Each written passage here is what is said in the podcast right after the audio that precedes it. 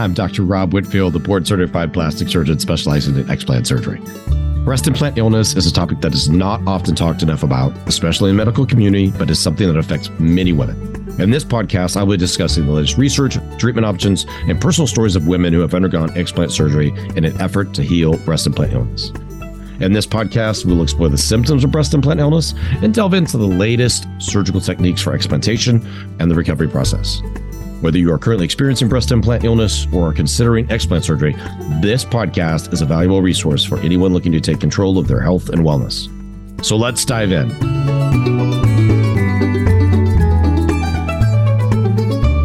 You know, recovery was a little rough. I had I got an infection from the drains. All right, we're gonna have to talk about the drains. Yeah.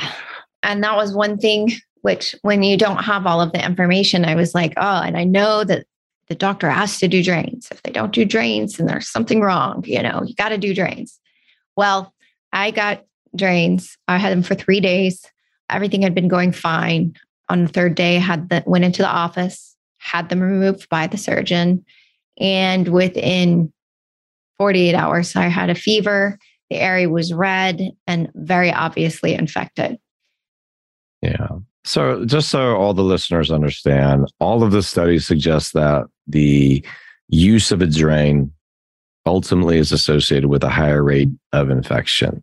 And so let's just talk about why we would use drains in the first place. And I've used drains for breast cancer reconstruction, for tummy tucks, for breast implant removals. So I I will just give you my my two cents on on why.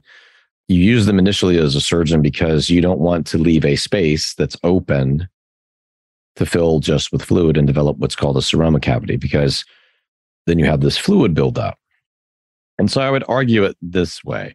I've gone to not using drains except for in really specific instances. So if I have a extra capsular rupture, which means your implant capsule, your scar has been compromised by the rupture, that usually means the gel or filler of the silicone device is now extravasated or leaked through your capsules in your breast tissue.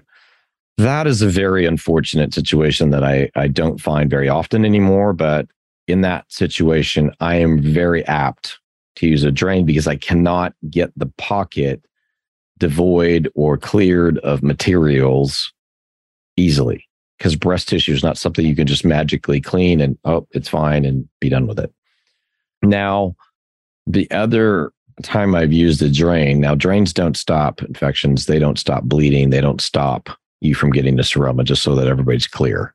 We hope that they do, but that's not ever been proven, really. So, if you have a particularly problematic case and there's a, a propensity of bleeding for reasons beyond your control, maybe it's difficult to control their blood pressure, maybe they just are somebody who has bled more during the case. Maybe they're more inflamed. You, you never know the given situation. So I, I don't want to be throwing blanket statements here. So I will use them in those cases. But most of what I do is create an environment where I don't have to by lifting up the fold so that the fold will rise, disrupting that lower area so that internally it will drain. And that may sound like heresy, but I don't use drains and tummy tucks either. Haven't for a long time. So that you can do with a progressive suturing technique. And you can also do the same thing I just described, which is undermining and basically internally draining it, which is your body's going to, if you will, absorb the fluid and then eliminate the fluid, provided several things are in order, right? So I put patients on a particular diet that's higher in protein, I try to make sure the foods they eat don't create more inflammation or more edema or fluid. And we use supplements and we use anti-inflammatories and we use ice. I mean, we're doing all these things mm-hmm. in conjunction with compression to help mitigate fluid production. If you have a multimodal approach, you'll do better. And some thin people, tiny little BMI patient will produce a lot of fluid. And you'll be like, oh my gosh, how can this tiny person produce all this fluid?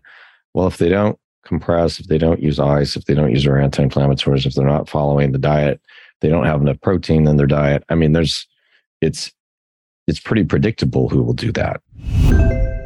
Are you on a journey to healing and wellness, but feeling overwhelmed and unsure of where to turn? Look no further than Dr. Rob's Solutions. At Dr. Rob Solutions, we understand the unique challenges that come with breast implant illness, which is why we offer a wide range of the highest grade supplements, medical grade skincare, and lab testing, and HARP options to aid in your journey to recovery. Our supplements are specially formulated to support detoxification and aid in the healing process, while our medical grade skincare products are designed to nourish and protect the skin. We also offer a comprehensive lab testing to help identify any underlying health issues that may be contributing to your symptoms. And for those who are ready for explant surgery, we offer HARP options as well. Don't let the uncertainty and confusion of breast implant illness hold you back any longer. Trust the experts at Dr. Rob Solutions to provide you with the resources and support you need to take control of your health and wellness. Visit our website today to learn more and to order your products. Take the first step towards healing and wellness with Dr. Rob Solutions at drrobsolutions.myshopify.com. As much as I can do to help, I need a patient who's really switched on to help themselves. Definitely have to take responsibility. But it's so incredible to me that you offer all of these protocols and even just saying, like, hey, if you up your protein and you reduce inflammatory foods, you're going to have a better recovery. So I had to research and try to figure all that stuff out on my own. Thanks for joining me today. I hope you found the information and stories shared on this podcast helpful and informative. Remember, taking control of your health and wellness is key to recovery from breast implant illness. If you're looking for additional resources and support, be sure to visit our online store, Dr. Rob's Solutions, at drrobsolutions.myshopify.com. You'll find a wide range of wellness products and supplements to support your journey to recovery. From specially formulated detox supplements to personalized skincare products, we have everything you need to aid your recovery. Visit Dr. Rob's Solutions today at drrobsolutions.myshopify.com. Thank you for listening, and we'll be back with another episode soon. Remember, you're not alone in this journey, and together we can overcome breast implant illness. Take care.